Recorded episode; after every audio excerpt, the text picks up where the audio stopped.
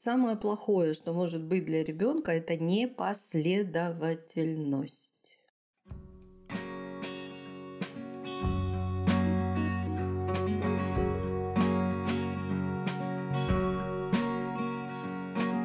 Всем привет!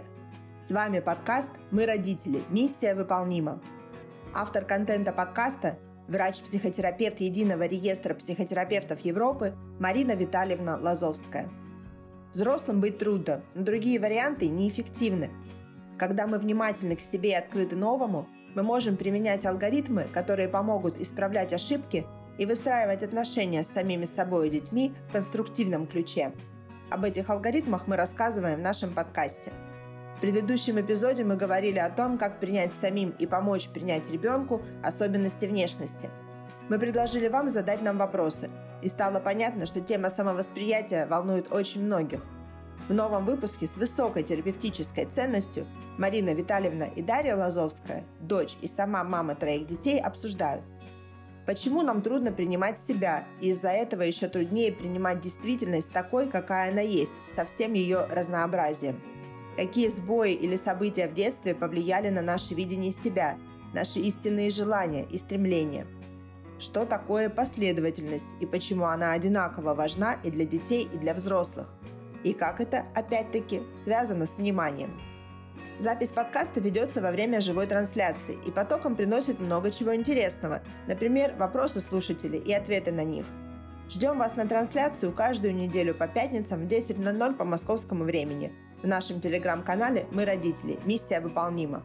Активная ссылка в описании этого выпуска – где можно узнать больше? Читайте статью о том, как не задавить в себе и своем ребенке личность. Активная ссылка также в описании этого выпуска. Ну, а мой первый вопрос, Марина Витальевна. Действительно ли непринятие реальности и живущих в ней людей, включая собственных детей, происходит от проблем с принятием самих себя?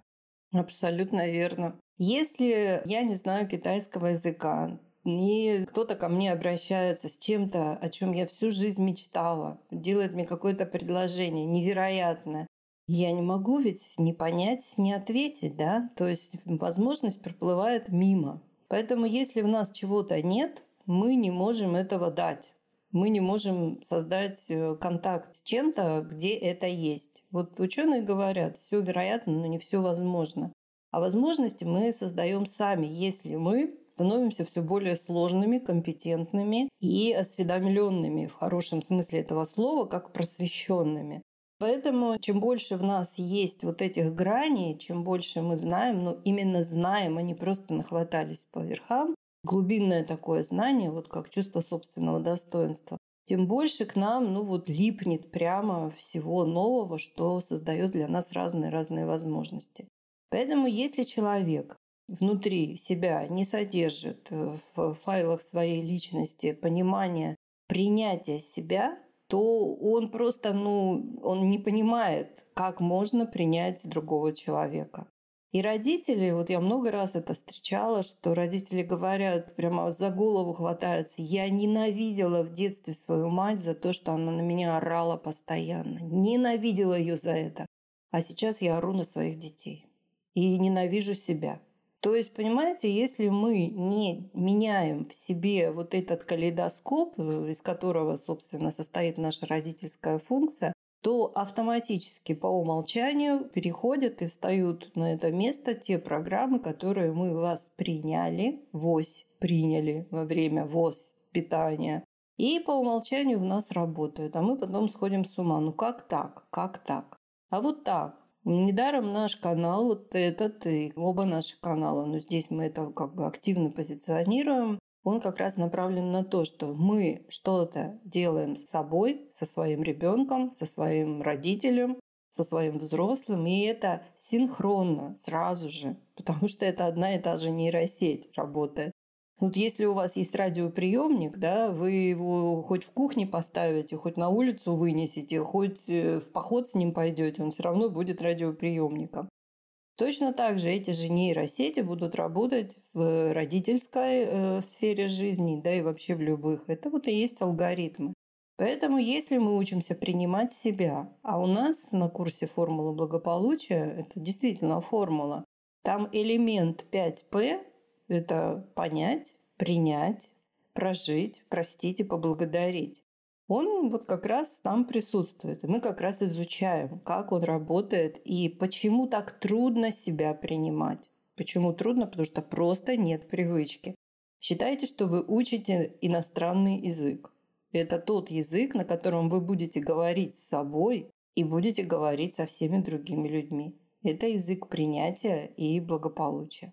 Ну вот у нас здесь есть, э, сейчас я вижу в нашей трансляции, у нас есть и наши ФБшки, наш новый набор. Это слушатели первого курса «Формула благополучия». И есть наши выпускники и продолжающие, и они уже начинают понимать, почему эта формула и как это все начинает работать, когда к этому прикладываешь усилия. То есть действительно как изучение иностранного языка, языка разговора с собой. Да, если до этого мы жили на планете большой нелюбви, то этот язык нам нужен, чтобы переехать на планету любви. И именно не любви вот в этом романтическо-литературном э, контексте, а любви как понимание, принятие, проживание любых чувств прощение и благодарность. Круто же. Если бы я не была в этом контексте уже много лет, и кто-нибудь мне про это сказал, я бы, наверное, покрутила пальцем у виска.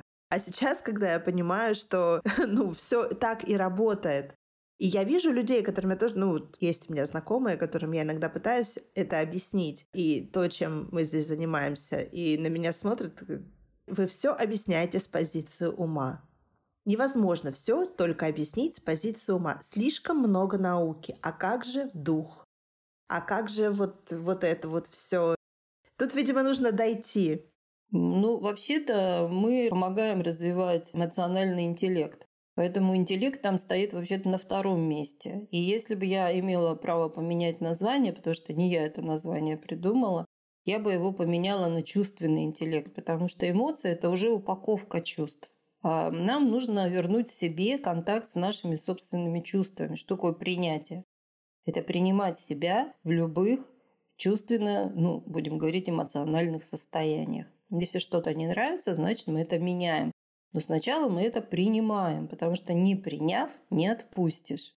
Помнишь, я все время предлагаю этот эксперимент, беру в руки кружку, там стакан, и говорю, я могу отпустить поставить на место этот предмет, если я его предварительно не взяла, не приняла в руку. Нет.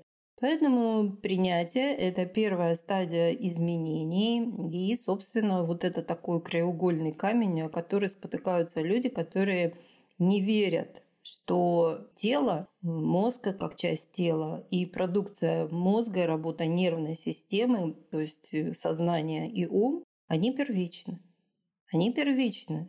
И дух прекрасный, великолепный наш дух, действительно, он может развиваться только если мы заботливо и очень внимательно относимся к потребностям работы алгоритмов нашего тела, сознания, ума и чувств как производных всего этого комплекса. И, кстати, вот в прошлой трансляции в среду мы тоже много говорили о разнице между чувствами и эмоциями. И вот сейчас, ну, я уже отучившись на всех курсах нашей школы самосоздания, знаю разницу между чувствами и эмоциями, и мне вот ваше предложение о том, что можно было бы поменять эмоциональный интеллект на чувственный, очень откликается. Мне кажется, это гораздо лучше отражает то, что это понятие в себе содержит. Во-первых, это даже физиологически более точно, потому что эмоции, еще раз, у нас на «Не психуй» есть великолепная статья, где я вот на метафоре, что чувство – это огонь, а эмоции – это дым. Нет дыма без огня, нет огня без дыма. Но мы, если мы разжигаем огонь, он нам для чего-то нужен. Согреться, защититься, пищу сварить. Дым мы отводим, мы специально делаем такие конструкции, чтобы не дышать дымом. Получается, что если мы этот дым не отводим, то есть не создаем для него условия, чтобы он нам не мешал и не вредил, мы постоянно находимся в эмоциональном угаре. Как в эмоциональном угаре можно принимать какие-то рациональные взвешенные решения, учиться чему-то новому, в конце концов учиться понимать себя, передавать что-то детям. Как? Мы постоянно а с февраля этого года этот эмоциональный угар превратился уже просто в радиоактивный дым. Вот это и надо менять. Магазин возможностей – это подборка инструментов школы самосоздания, созданных на научной основе с учетом знания и понимания алгоритмов жизни. Каждый инструмент – это устойчивая инвестиция в изменчивом мире. Они не портятся и не устаревают. Инструменты качественны, эффективны, уникальны и долговечны. Они проверены на практике и показывают высокие результаты, а еще адаптируются под владельца и развиваются вместе с ним. Выбирайте инструмент, пользуйтесь возможностями, живите лучше. Активная ссылка в описании выпуска. Марина Витальевна, а можно ли не принимать себя чуть-чуть? Или наоборот, принимать себя чуть-чуть? Даже скажи мне, пожалуйста, можно быть наполовину беременной? Нет, наверное. Самую капельку. Нет. Самую капельку.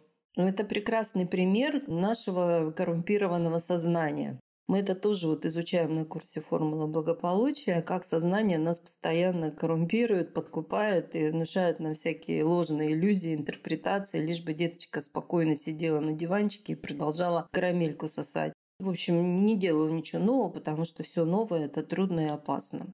Так вот, э, вот наш ум создает вот эти вот конструкции не да, полностью нарушая алгоритм либо-либо. Очень простой алгоритм. Вот если сейчас посмотрите вот в какую-то точку окружающего вас пространства, ну вот, например, я смотрю, у меня лежит футляр от наушников. Вот он сейчас лежит здесь, да? Те, кто знаком с пресловутым котом Шридингера, сейчас поймет, о чем речь. Вот он лежит конкретно здесь, конкретно в это время, здесь и сейчас, вот в этой точке пространства. Он же не лежит на сантиметр выше, ниже, правее, левее, нет, да? Нет, это все понимают. А вот когда речь идет о каких-то эмоционально-интеллектуальных, ну, скажем так, психологических конструкциях, здесь сразу все понимание куда-то улетучивается. И возникают вот эти вот «не до».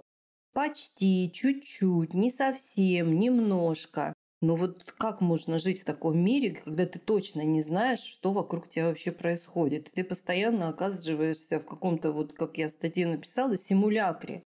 Ведь дети, особенно маленькие дети, они находятся вот в этом мире, в котором они ничего не понимают, правила запутанные, противоречивые, и дети всегда оказываются в проигрыше. Это только надо очень иметь большую волю к жизни, чтобы вот выжить в таких условиях, еще вот как-то чему-то научиться.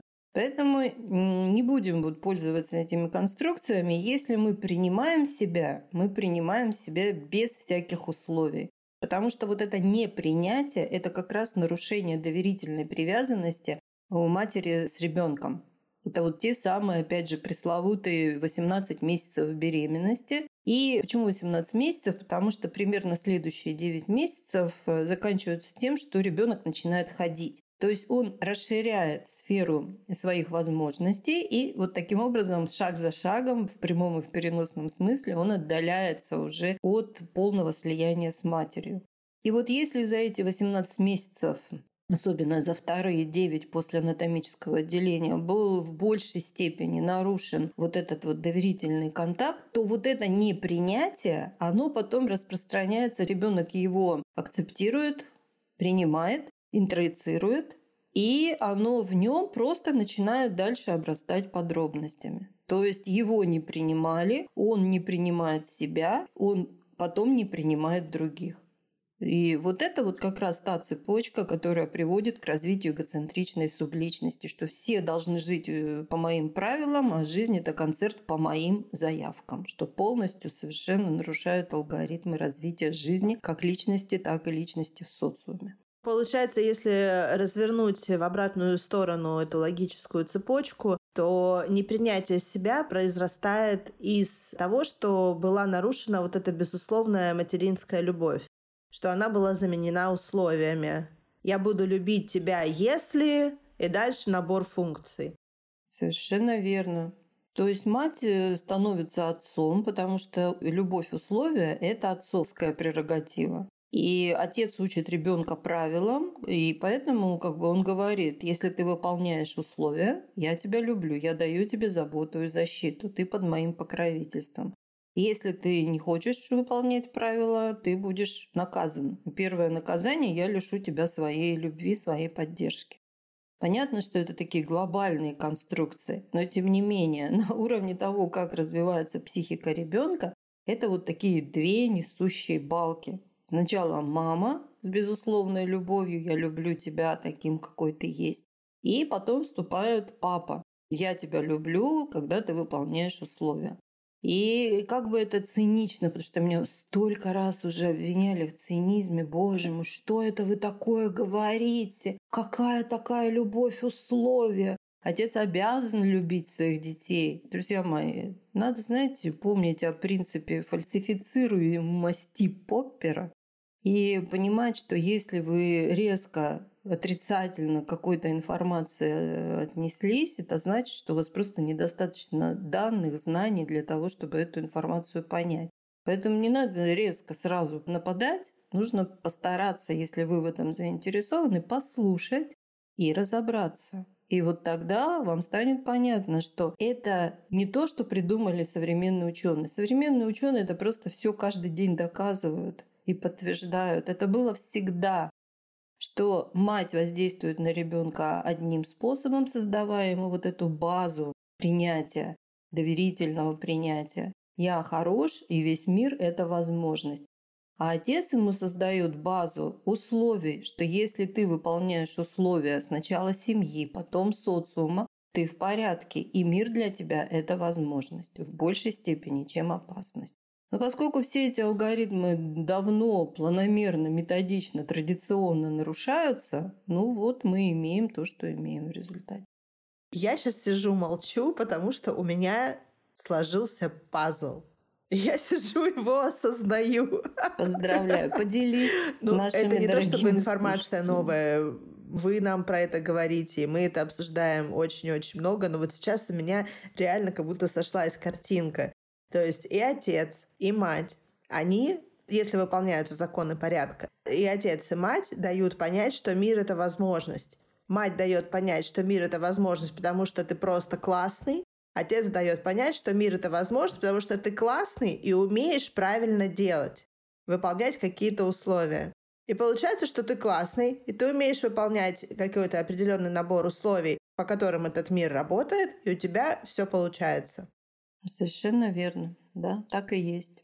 Потому что та система воспитания традиционная, которая вот существует сейчас и передается из поколения в поколение, она настраивает ребенка на то, что мир это опасность. А почему мир это опасность? Потому что ты не хорош, плох. И как, если ты не хороший, плох, как для тебя может быть в мире что-то хорошее? Это не говорится напрямую. Конечно, есть семьи, где это говорится напрямую. Но это не говорится напрямую, но дети лучшие эксперты в области чувств. Им не надо говорить. Они многие слова не понимают. Они чувствуют родителей. Они всегда чувствуют, любят их или нет. Они всегда чувствуют, что исходит вот из этих двух божеств. А если учесть, что статистика ужасающая просто, и что в 7 из 10 пар, которые успели родить ребенка и разойтись, остается вместо папы и мамы мама, которая трансформируется в паму, потому что защищать важнее для матери, чем давать э, поддержку и любовь, потому что реально нужно кормить, нужно доставать средства, нужно защищать, нужно все контролировать. И она превращается в паму. И куда у нас это приводит? Это приводит к тому, что у ребенка и так-то не было особо понимания, что он в порядке доверительной привязанности. Ему не очень много досталось, потому что, скорее всего, раз все закончилось разводом, там были бои позиционные какое-то время, а то и длительное время. И э, у него и так этот алгоритм уже такой мягко говоря, травмированный. А когда мама превращается в паму, у ребенка просто ну, нет шансов больше получить настоящую вот эту вот безусловную материнскую любовь, потому что мать просто не в состоянии ее давать, она слишком измотана, слишком занята, слишком загружена тревожными проблемами. А вот если продолжить, например, дальше, допустим, да, родители в разводе, э, мама задергана, задергана, она может там и нет каких-то глобальных проблем, я имею в виду финансовых в плане защиты и так далее, но вот она просто задергана постоянно. И вот там это, это, это не так, ты это делаешь не так, переделай, а вот это не делай. А потом в какой-то момент, а, да и ладно, и фиг с ним, делай вообще, что хочешь. Что будет потом? Самое плохое, что может быть для ребенка, это непоследовательность. Поэтому вот это нужно прямо себе где-то застолбить. Вот это длинное слово непоследовательность. Вот есть такая поговорка, то ведра, ясная погода, то льет, как из ведра. Вот это очень для детей вредно. Поэтому понятно, что родители не роботы, у них бывают срывы. Но после срыва родитель может объяснить, я прошу прощения, я сорвалась, у меня проблемы, мне, мне неприятно, что я вот так сорвалась, пожалуйста, прошу у тебя прощения. Это ребенок понимает, у него от этого растет доверие к родителям.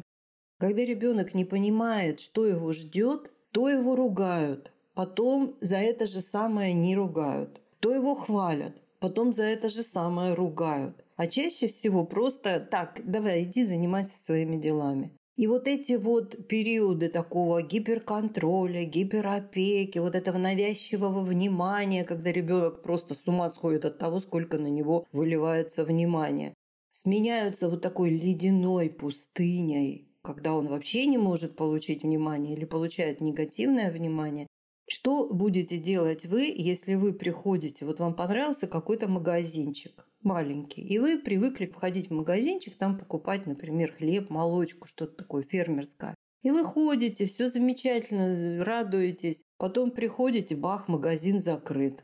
И никакого объявления нет. Приходите через э, какое-то время, а он опять закрыт. Потом он опять открыт, а потом он опять неделю закрыт, и никто вам ничего не объясняет. Что вы сделаете? Вы пойдете искать другой магазин, где хоть какая-то будет предсказуемость, и вы сможете контролировать, получите вы сегодня продукты, которые вам нужны, или нет.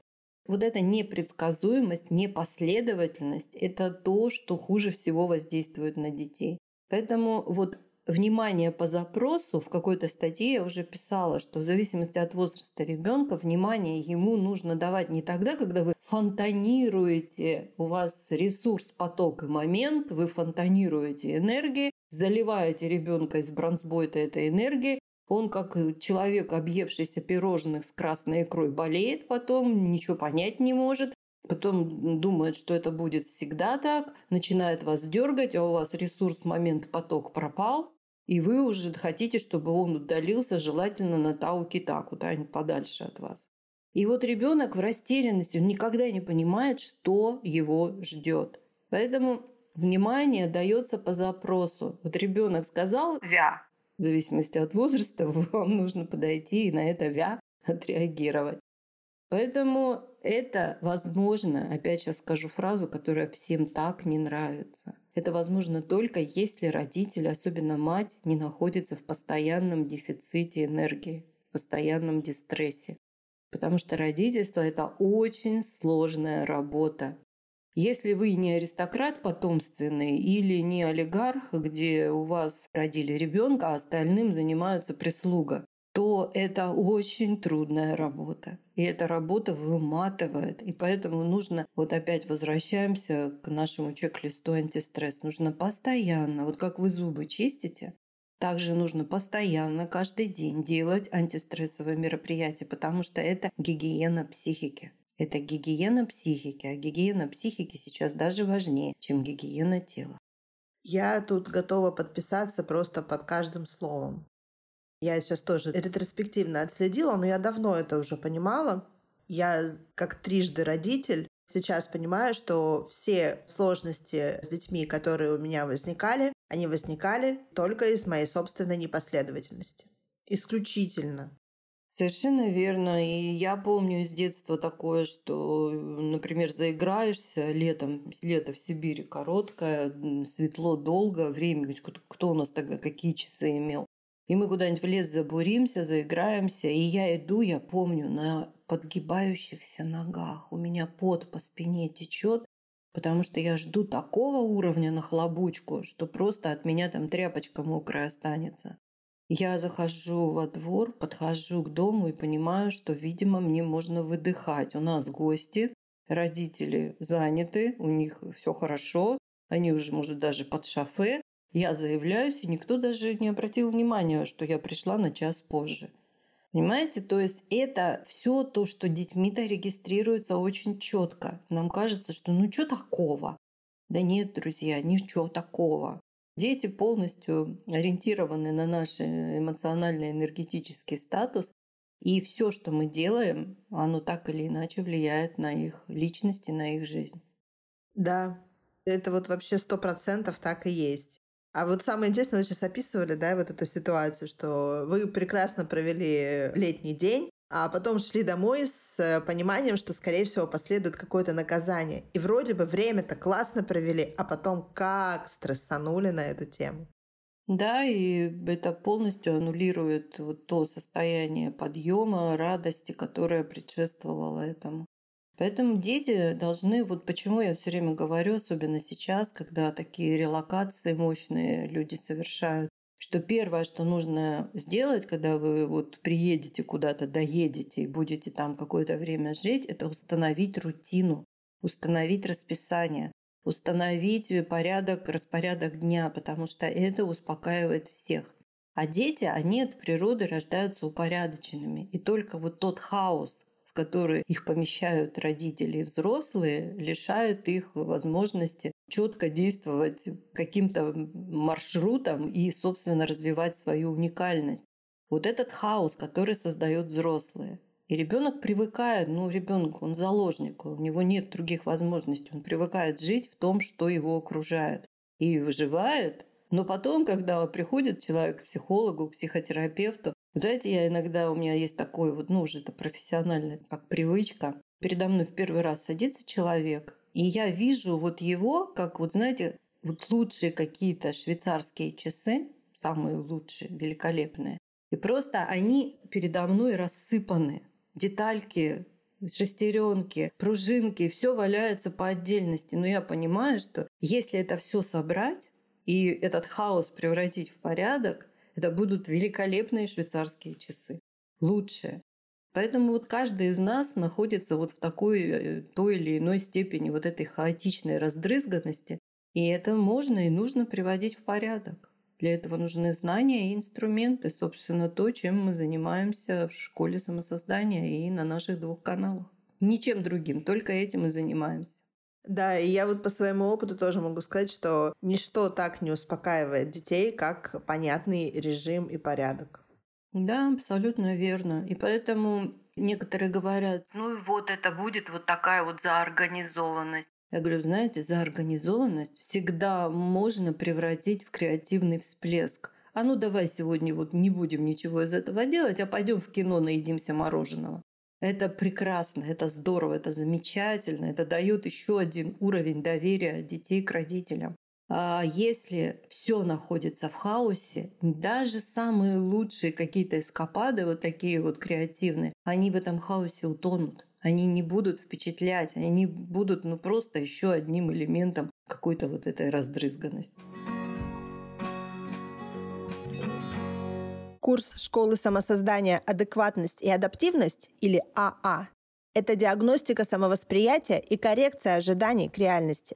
Пройдя курс, вы узнаете, что мешает вам быстрее адаптироваться к изменениям, распределять нагрузку и быть продуктивнее, освободить время и силы для занятия собой и творчеством, узнавать свои желания и не путать с навязанными, видеть причины ошибок и разочарований и сделать себя независимым источником поддержки.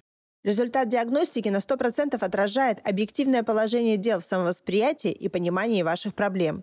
Ученые так и определяют понятие счастья узнать себя и найти правильное место в жизни. Узнайте, что мешает вам чувствовать себя спокойно и уверенно. Запись на курс уже открыта. Активная ссылка в описании этого выпуска. Вот у нас, кстати, к прошлой трансляции нам задали вопрос на эту, и вот этот вопрос как раз про инструменты. Марина Витальевна, скажите, пожалуйста, достаточно ли того, чтобы принять себя, сказать себе «я такая, какая есть», есть ли еще какие-то дополнительные инструменты? С этого нужно начинать. Э, это не работает, пока вы действительно не начнете себя принимать, потому что наш мозг нас умеет дурить, но мы его обдурить не можем.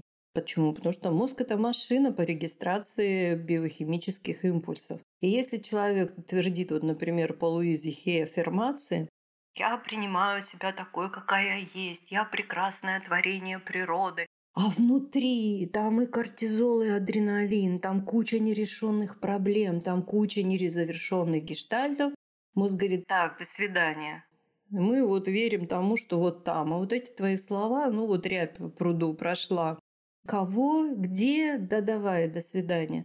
Это делать нужно. Нас меняют только действия. Поэтому если вы берете на вооружение вот такой вот инструмент, как «я молодец», это третья финальная стадия алгоритма «прервать, перенаправить, закрепить». Если вы делаете этот алгоритм и вот выполняете эту финальную стадию, говорите себе «я молодец», и хвалите себя в течение дня много раз, действительно за дело. Вы действительно чувствуете, вот это я молодец. Оп, и мозг начинает это запоминать. И когда вот я много раз же приводила да, этот пример, когда я совершаю какую-то ошибку, да, впадаю опять в какую-то э, заморочку, я себе говорю, ну ты молодец, Лазовская. Я все равно говорю молодец, да, с определенной интонацией, потому что мне нужно запомнить и исправить это. Но я все равно говорю, я принимаю себя, я говорю, ну ты вообще дала, ну ты молодец. Это тоже принятие. Поэтому аффирмации не работают, а действия по поддержке себя работают. Просто они все работают на кумулятивном эффекте. А это алгоритм переход количества усилий в качество результатов.